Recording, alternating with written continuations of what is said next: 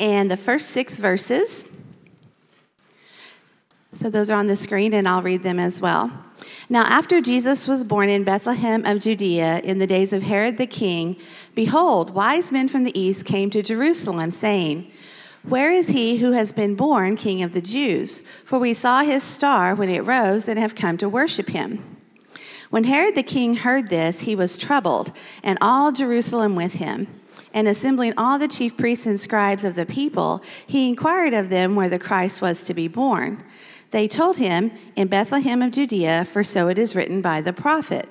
And this is the verse that we handed out with the bulletin today. And you, O Bethlehem, in the land of Judah, are by no means least among the rulers of Judah, for from you shall come a ruler who will shepherd my people Israel. This is the word of the Lord. Thanks be to God. Thank you, Jody. Welcome this morning to Sunnybrook Christian Church. Um, if I don't know you, my name is Ryan Vincent.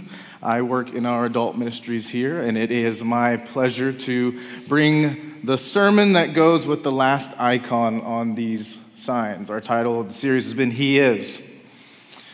The cross represents the fact that He is Jesus. Michael DeFazio taught that Jesus literally means Yahweh saves. The manger on the top right is from the sermon He is Emmanuel, God with us. And then last week we heard from Drew Moss on the issue of the dove there, that Jesus is our peace. And today we'll talk about the crown, that he is king. Um, if you've been in church for any period of time, you know the story that Jody just started. So the wise men journey from the east and uh, they ask, Hey, where, where's this supposed to happen? They talk to Herod. Herod says, Hey, go find him, go find him. Herod has other plans in mind. Jesus is born. The wise men are told in a dream not to go tell Herod what's going on, and they leave by a different route so as to avoid Herod. Um, and then Herod finds out, and uh, just after Joseph and Mary take Jesus off to safety in Egypt, Herod has all the children under the age of two, all the male children under the age of two in Bethlehem killed. Merry Christmas. That's the Christmas story here. Um, Sometimes, especially when it comes to a story like this that has a little bit of a darker tone, we need to, we need to practice digging a little deeper to get at what is actually happening here. Um, sometimes, if we really want to comprehend the depth of a story, we have to kind of pull some things back and look behind what's actually going on on the surface.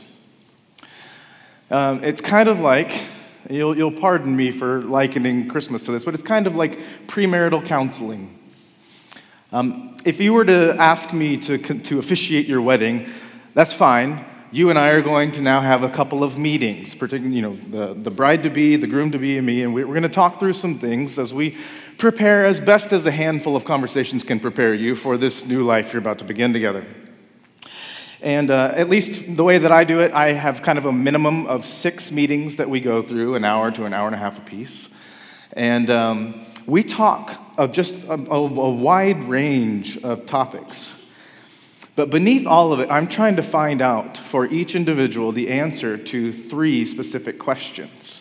I want to know what do you love? What do you expect? And what are you afraid of? And if I can find the answers to those questions, I feel like that gives us something really helpful to talk about as you two are about to now join for this new life together. It would have been helpful if somebody had asked a series of questions like that for me and for Rachel when we got married about 13 years ago. Um, I found out by trial and error that my wife loves quiet mornings with coffee and with me not talking. she loves that. Um, my wife is a very responsible person. She gets up and gets going with her day. I'm one of those weirdos that I really like to wake up super, super early. And so by the time she's up, I've been up for several hours. I've already had one pot of coffee to myself. I've done some reading. I've caught up on the news, and I have things to say. And she comes out of the bedroom, and I'm ready, and she's not. And within just a couple of months of being married, she asked if I would consider a no talking for the first hour policy which worked fine until we had kids, and I can't enforce that anymore. But she loves kind of that quiet, alone time. It's good to know that about her. Um, when I'm working with these couples, it's, it's fun to ask them um, questions about their families, the houses they were raised in. Um, and I'm particularly interested hearing them speak about the opposite gender parent. Uh, because I can find some, maybe never actually verbalized, but still very much there, expectations. You know, we're sitting in my office and she's going on and on about how kind her dad is, how he loves to surprise her with gifts, and how he loved to take them on vacations and just do all these things. And I'm just, I'm looking at the groom saying, Can you hear what she expects you to do? I hear him talk about how wonderful it was to have a mom that never went to work. She was always taking care of the house, and she cooked a wonderful meal every weekend or every, every evening. And do you hear what he kind of expects? When I ask them questions about finances, usually something about fears will come up, especially on his part. Usually, the marriages I'm, I'm working with are, are they're like 22, 23 years old. They're just at the beginning of a career. And so they're worried about financial stability. She's usually worried about something like, I wonder if, based on his past indiscretions, if he's going to always think that I'm good enough for him. And they, they don't say these things straight at me. We have to talk about other things, and then we kind of dig beneath. And I wonder if, if texts like this need a, a more subtle approach like that. Why was Herod so concerned? I mean, I think Herod would have, would have been really interested in having a savior. I mean, who doesn't want to be saved? Herod, um, he, he would definitely be interested in God being with us. Herod was living at a time and in a culture where there is no such thing as an atheist in first century Palestine. I'm not saying that Herod was a wonderful guy, but he definitely believed in the existence of God. And if he could have God on his team, he would be very interested in that. And then peace. Herod would love some peace. He, after all, was in the pocket of Rome, who held the peace, as Drew taught us last week, at the tip of a spear. Herod did everything to maintain the peace, else he'd lose his position with Rome. So he would not mind a Savior. He would not mind God being on his side, and he certainly would not mind peace in the land. But he still panics. He panics. So let's read the text again and see what Matthew is drawing our attention to. It says, Now after Jesus was born in Bethlehem of Judea, in the days of King Herod, or Herod the king, behold, wise men from the east came to Jerusalem, saying, Where is he who has been born king of the Jews? For we saw his star when it rose and have come to worship him. And when Herod the king heard this, he was troubled, and all Jerusalem with him. And assembling all the chief priests and scribes of the people, he inquired of them where the Christ was to be born. They told him, In Bethlehem of Judea, for so it is written by the prophet, O, and you, O Bethlehem, in the land of Judah, are by no means least among the rulers of Judah. For from you shall come a ruler who will shepherd my people Israel. That's just the text on the surface. But if you'll go to the next slide, I wonder if we start to highlight some titles that, that Matthew really wants us to catch. Herod the king, I think, has a concern, very clear concern for this king of the Jews. The Christ is just another word for the anointed one, the Messiah, the coming, promised Jewish king. And then he hears of this prophecy that there's going to be a ruler rise up. Herod was concerned because another king had shown up. And this is what's true about kings is that kings make other kings quite nervous. Kings make other kings quite nervous. Um, this is how history works out, right? So um, imagine Saul and David trying to share a throne.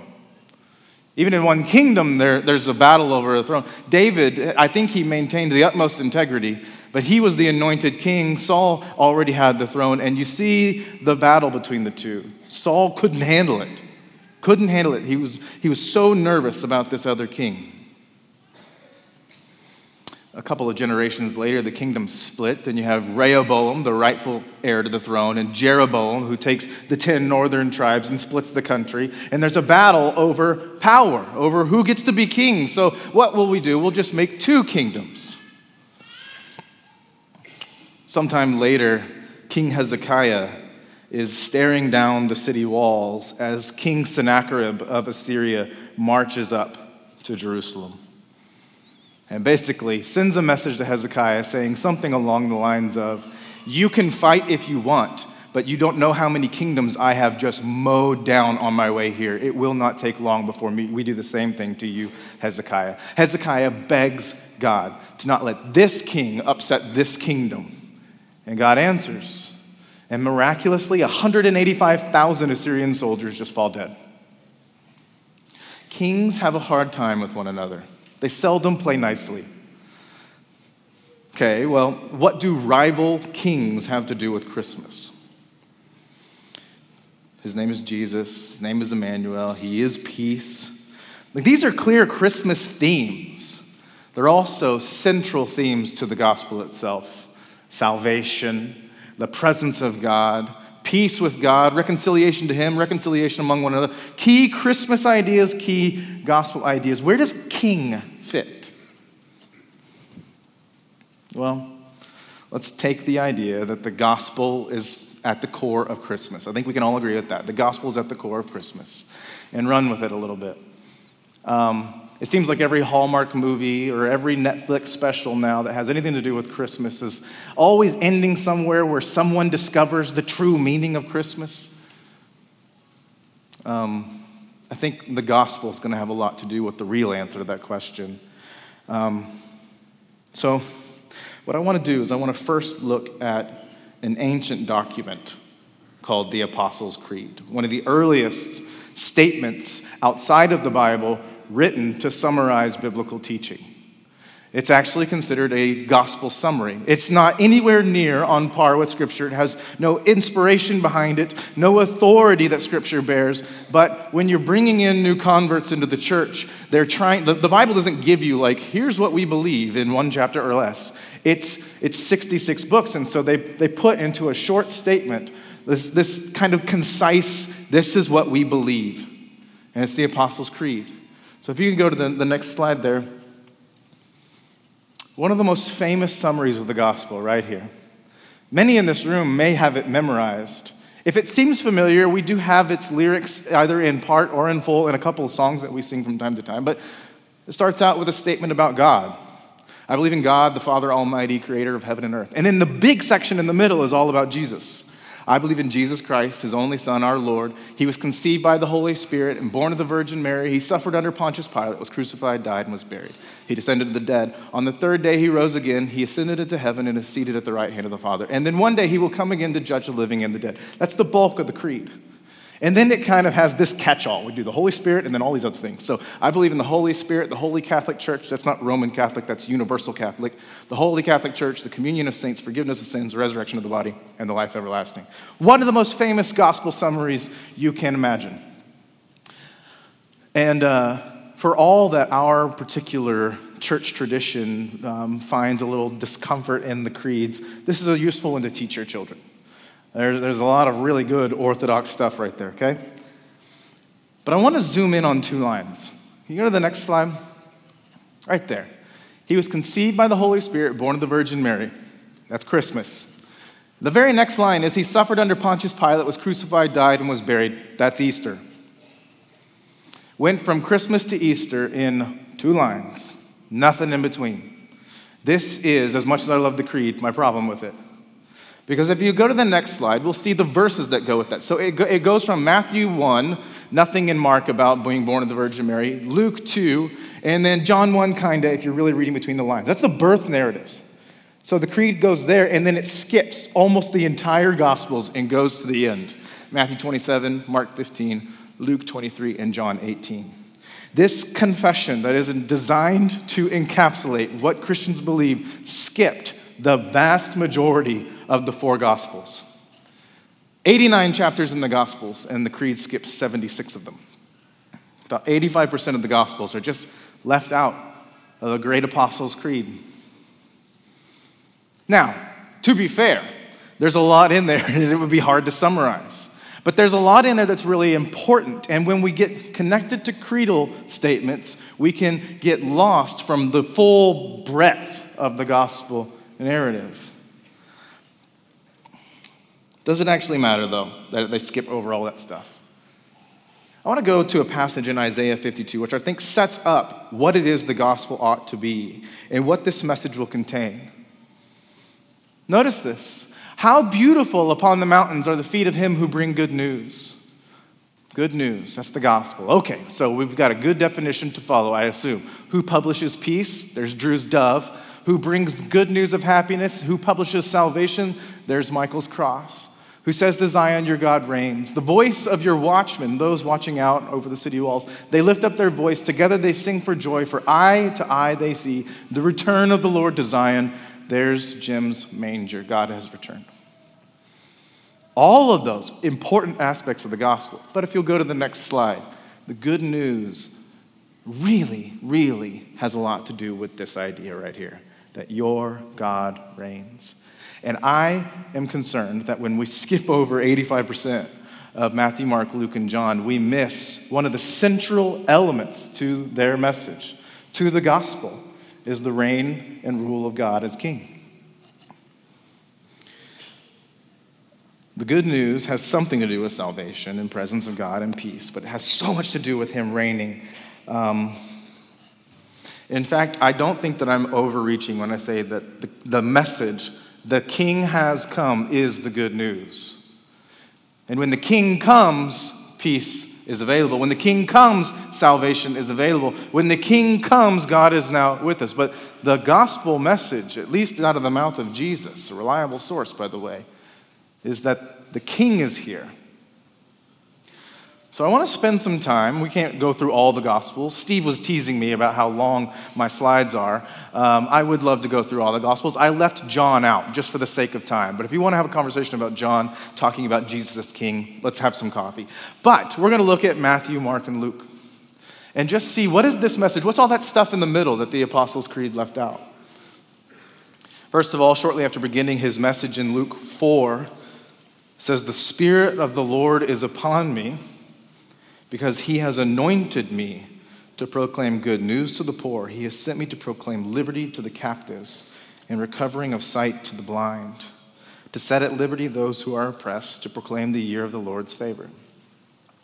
He's anointed me. That's a kingly term. You anoint kings. The anointed one is another word for the Messiah, which is another word for the Christ, which is another word for God's promised king. Okay, so we have one king element there in Luke's gospel. What about later in Luke's chapter 4? When it was day, he departed and went to a desolate place, that being Jesus. And when people and the people sought him and came to him and would have kept him from leaving them, but he said to them, I must preach the good news of salvation, of peace, of God being with you. No, I must preach the good news of the kingdom of God to the towns, to the other towns as well. For I was sent for this purpose. That's why I came. And he was preaching in the synagogues of Judea. Okay, well, what about Mark? In Mark chapter 2, Jesus is.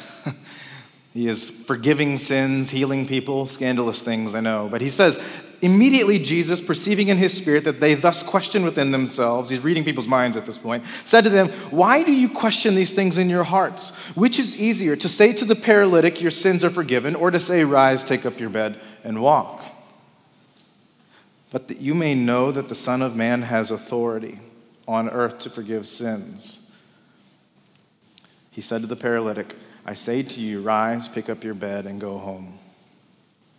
And he rose and immediately picked up his bed and went out before them all, so that they were all amazed and glorified God, saying, We have never seen anything like this. Now, the, the implied answer to which is easier, it's easier to say someone's sins are forgiven because you can't prove that. Much easier to say that. Jesus says, just to demonstrate that I can actually do that, I'm going to heal him too. And then he calls himself the Son of Man right there in the middle. That is a royal term from Daniel 7, and it was scandalous to call yourself such things in the first century. They knew what he was saying. That he is the high and exalted one at the right hand of the Ancient of Days, one of my favorite names for God the Father. The Son of Man is Jesus saying, I'm that one in Daniel 7, the one you've been hoping for? That's me. And it amazed them. So he's making claims to being this royal figure. He is demonstrating authority to heal and to forgive. And then we have to ask what kind of king is he going to be? He's going to be a very strange king, nothing like King Herod. Very strange, because in Mark chapter 10, famous verses, but it shall not be so among you, talking about the pecking order. They're, they're wanting to rule over one another. Jesus says, It's not going to be that way among you. Whoever would be great among you must be your servant. That's a weird kingdom. And whoever would be first among you must be a slave of all. Really strange kingdom. For even the Son of Man, there's that title again, came not to be served, but to serve and to give his life as a ransom for many. Jesus is setting up not only the fact that he is the king, but that this kingdom is going to be wildly different than anything you've ever seen before. This is going to be the longest text I'm going to read. Again, Steve was teasing me for how long this is. But we're going to read Mark's crucifixion account. In the Gospel of Mark, um, it is almost comedic how many times the Gospel writer wants to call Jesus the King. In Mark chapter 15 alone, he is either called King Jesus, King of the Jews, the Messiah, or he's talked of having a royal robe or a crown or being lifted up as hailed and worshiped. All these things in one chapter, 13 times. Mark can't stop talking about the fact that here, at the culmination of that gospel moment, when Jesus is about to be nailed to that cross, he keeps calling him king. So I'll start in verse 16 to be kind of Mark chapter 15. And the soldiers led him away inside the palace, that is the governor's headquarters, and they called together the whole battalion.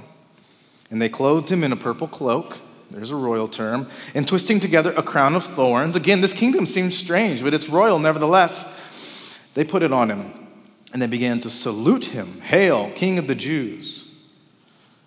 And they were striking his head with a reed and spitting on him and kneeling down in homage to him. And when they mocked him, they stripped him of the purple cloak again and put his own clothes on him. And they led him out to crucify him. And they compelled a passerby, Simon of Cyrene, they picked him up, who was coming in from the country, the father of Alexander and Rufus, to carry Jesus' cross. And they brought him to the place called Golgotha, which means place of the skull. And they offered him wine mixed with myrrh, but he did not take it. And they crucified him and divided his garments among them casting lots for them to decide what each should take. And it was the third hour when they crucified him. And the inscription of the charge against him read, The King of the Jews. And with him they crucified two robbers, one on his right hand and one on his left. And those who passed by derided him, wagging their heads and saying, Aha, you who would destroy the temple and rebuild it in three days, save yourself, come down from the cross. So also the chief priests and the scribes mocked him to one another, saying, He saved others and he cannot save himself. Let the Christ, that's the Messiah, the King of Israel, come down now from the cross that we may see and believe. Those who were crucified with him also reviled him. And when the sixth hour had come, there was darkness over the whole land until the ninth hour. And at the ninth hour, Jesus cried with a loud voice, Eloi, Eloi, lema sabachthani, which means, My God, my God, why have you forsaken me? And some of the bystanders hearing it said, Behold, he is calling Elijah. And someone ran and filled a sponge with sour wine, put it on a reed, and gave it to him to drink, saying, Wait, let us see whether Elijah will come to take him down. And then Jesus uttered a loud cry and breathed his last. And the curtain of the temple was torn in two from top to bottom. And when the centurion who stood facing him saw that in this way he breathed his last, he said, Truly, this man was the Son of God. The final royal claim in Mark chapter 15. Now, I know that most of the times that Jesus is described as a, a king in this chapter, it has this iron, like ironic tone to it. It's, it's mocking him. But you would have never guessed that a king would set up a, a, perpetual kingdom by dying on a cross anyway. Mark is pointing out the absurdity, all the upside down nature of this kingdom, and he is very clearly presenting this is, at that pregnant gospel moment, a king. And that matters. It's all over the Gospels. Um, one of the things I'm going to challenge you to do is to spend more time in the Gospels. And uh, if you will commit to just circling or underlining every time that you see Jesus taking on a royal quality or being worshiped as, as someone of very great importance or just being respected as someone with the authority of a king, just start marking that down. I'll keep you steadily supplied with pens because you'll run out of ink. It's everywhere. So if the Gospels consistently tell the story that Christmas was about the king coming to set up an alternative style kingdom, what do we do with that? How should we respond? Well, like most kings, this king requires our allegiance. He requires our allegiance. Back into the Gospels, in Matthew 4, it says, From that time Jesus began to preach, saying, Repent, for the kingdom of heaven is at hand.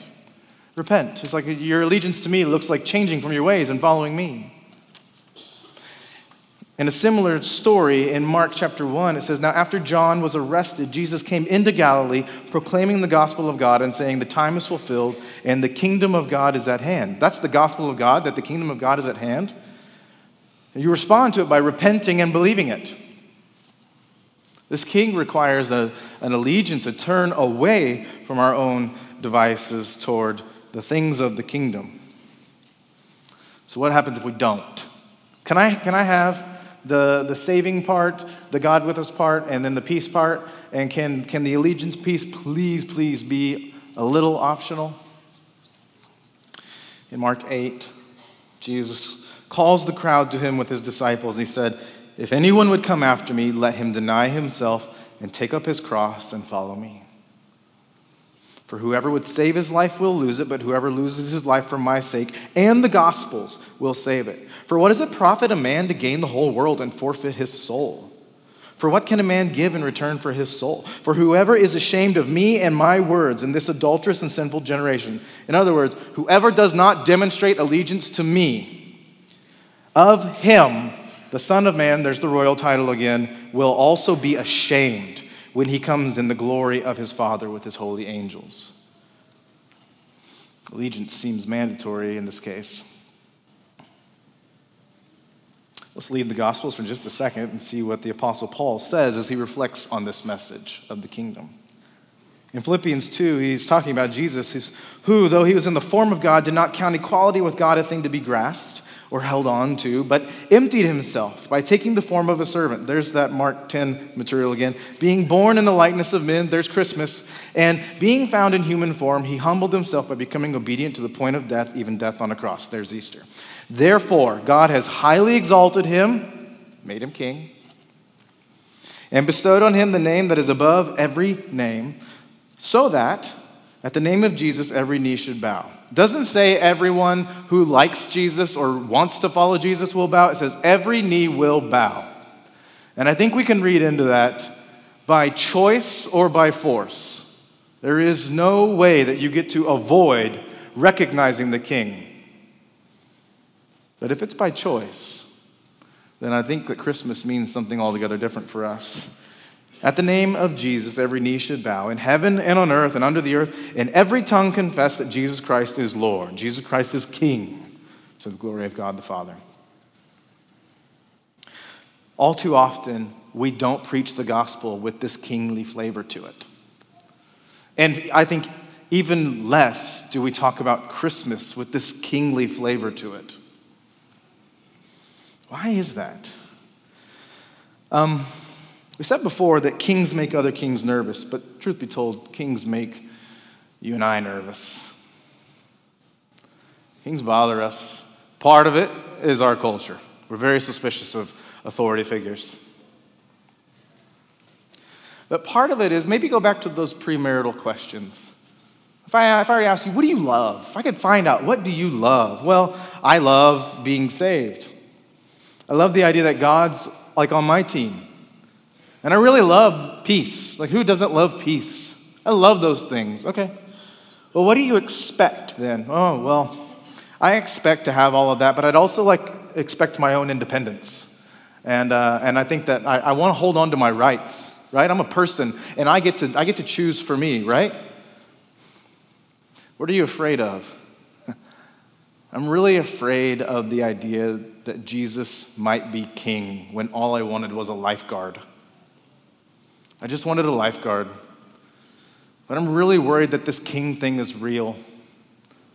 In fact, I know it is in most cases, and I'm just kicking the can down the road, refusing to submit in allegiance, in obedience. Um, if that is our fear and if that's how we're going to approach this, if the idea of having someone rule over you is just so undesirable that you'd rather, you'd rather see if you could piece together your own version of the gospel, I'd recommend you not do that, to say the least. For a host of reasons, but the, the biggest one would be what Jesus says at the end of the Sermon on the Mount.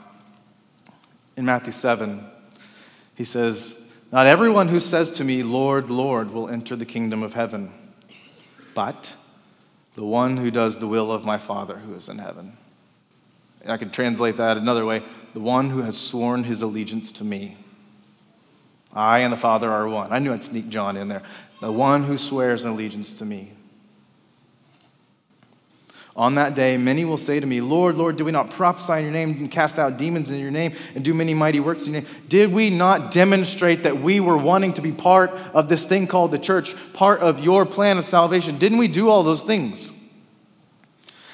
And then I will declare to them, I never knew you. Depart from me, you workers of lawlessness. You never swore your allegiance to me as your king. So you can't have my kingdom. Now, sobering though this particular passage is, let me encourage you, it doesn't have to be that way. It does not have to be that way. We have a good, loving, kind king that loves to give things to his citizens of his kingdom. We have to remember that the king rewards the faithful. He really does. He doesn't just let you skate in barely so that you're just kind of saying, he rewards the faithful. In fact, he rewards the faithful with the other things we've already talked about in this series. He rewards the faithful by giving them Jesus as a Savior. He rewards the faithful by putting God in us. Emmanuel. He rewards the faithful by making peace with the Father through the sacrifice of the Son and the sealing of the Holy Spirit. And these things, brothers and sisters, are only available to those who follow him as their king. It's a complete package. You can't, you can't go a la carte on this one. When you bend the knee to him as king, you get Jesus, Emmanuel, peace. Christmas really isn't about a cute baby Jesus being born in a manger. It is about the heir to the kingdom of heaven arriving and establishing his kingdom. Why was Herod so nervous? Because the real king had arrived, and because, unlike Herod, this king's reign would be from the right hand of the Father, would have no end, and would have no rivals. Herod's rule vanished in just a few years. So temporary, so small, so weak and pathetic in the grand scheme of things. The gospel is a message of salvation, presence, and peace available because the true king has come. The true king willingly went to the cross, and the true king has made many of us citizens to his kingdom. So, how do we respond to that? Give yourself over to this king. And I don't want this to be a sermon about do more, try harder. So I, I, thought of what are some practical things we can do such that following this king is, is more natural to us. First of all, faithful citizens know their kingdom's story. I'm going to give you these versions, and then I'm going to tell you like how I would say these in a different way. Faithful citizens know the kingdom's story. Faithful citizens know their king's character. Faithful citizens serve for their kingdom's benefit, and faithful citizens submit to their king's judgment. So, if you'll allow me to, to translate these into action items, if you want to know your kingdom's story, immerse yourself in the Word of God. Like, read the Bible constantly.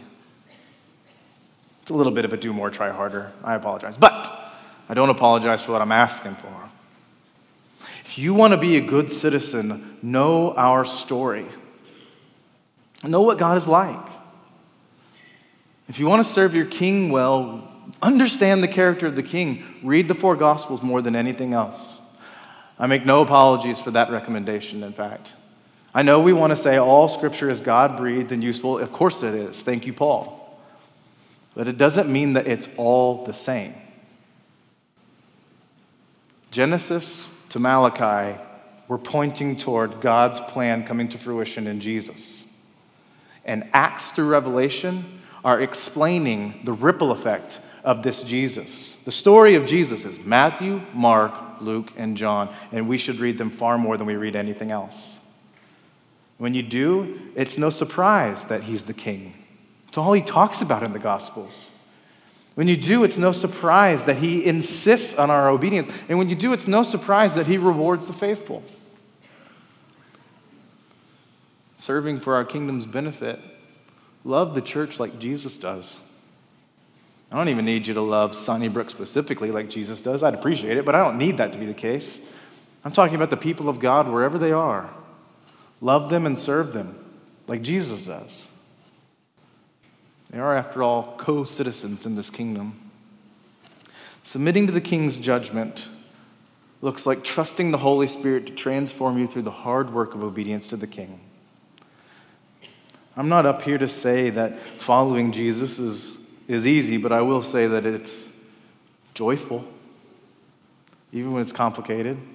That the Spirit is faithful. That's one of those good gifts the king gives to his people. These four things could really help us understand what this king is like and follow him better. So, if Christmas is a season highlighted by the joy of giving to others, let's likewise remember that nothing will produce as much joy as giving ourselves completely to the service of the only true, good, wise, and righteous King. The King has arrived. Merry Christmas. To whom will you swear your allegiance this Christmas? Um, yesterday, I was sitting down at our kitchen table, uh, working on some of this stuff, going through my notes, and my, my four year old, my daughter, came up and she, she wanted to help me. Um, and I said, okay. And I asked her, what do you think I should tell everybody tomorrow at church? What do you think I should say? And these, these are her words verbatim. She wanted to help my sermon, so this is what she said. She said, We tell Jesus that we always obey him, and we do what we're supposed to, and we worship him. I thought, that's a good answer. And I asked her, Why do we do that? And her, she said, Because he's the boss. and uh, the great thing is, she has no idea how right she is. She's got the rest of her life to figure that out. But it just underscores how simple the gospel is that a four year old girl can get it. So, we're going to conclude our time here with uh, the reflection cards. I've had one of these for each message so far. So, you have Matthew 2 6 there on the front. On the back, I just want you to think for a second. If in this room Jesus is your Savior, honestly, have you also submitted to Him as your sovereign King? Think through that. It's really, really important. By the way, there's, there's no way you can actually have one without the other. But we live as if we have one and don't the other. Two, how is the Spirit moving you to submit to Jesus' rule in obedience today? I don't want this to be some idea that, oh, look at how much stuff there is in the Gospels that I hadn't really paid all that much attention to. I want this to be something that, like, I have to respond to this. If He is my King, I have to respond to this. And I want this to be a moment where you, you ask the Spirit to demonstrate an area in your life where, probably in our cases, we have assumed the role of kingship over this particular area and we need to submit that to the real King. Let's pray. Father, forgive us where in our enthusiasm for the good things you give us, we sometimes miss you. And Father, we thank you so much for your willingness to be patient with us. We are, after all, fickle people. God, assert your rule over our lives. Um, teach us that you, you're the only one with the power to do what is right every time. And you're the only one that can always, always be trusted. Where we fail to understand why you're leading us in obedience in whatever particular direction, may we remember just how all knowing and all loving and all powerful you are. In that we place our hope. And in that we get to experience the real, deep, abiding joy of Christmas. In Jesus' name, amen.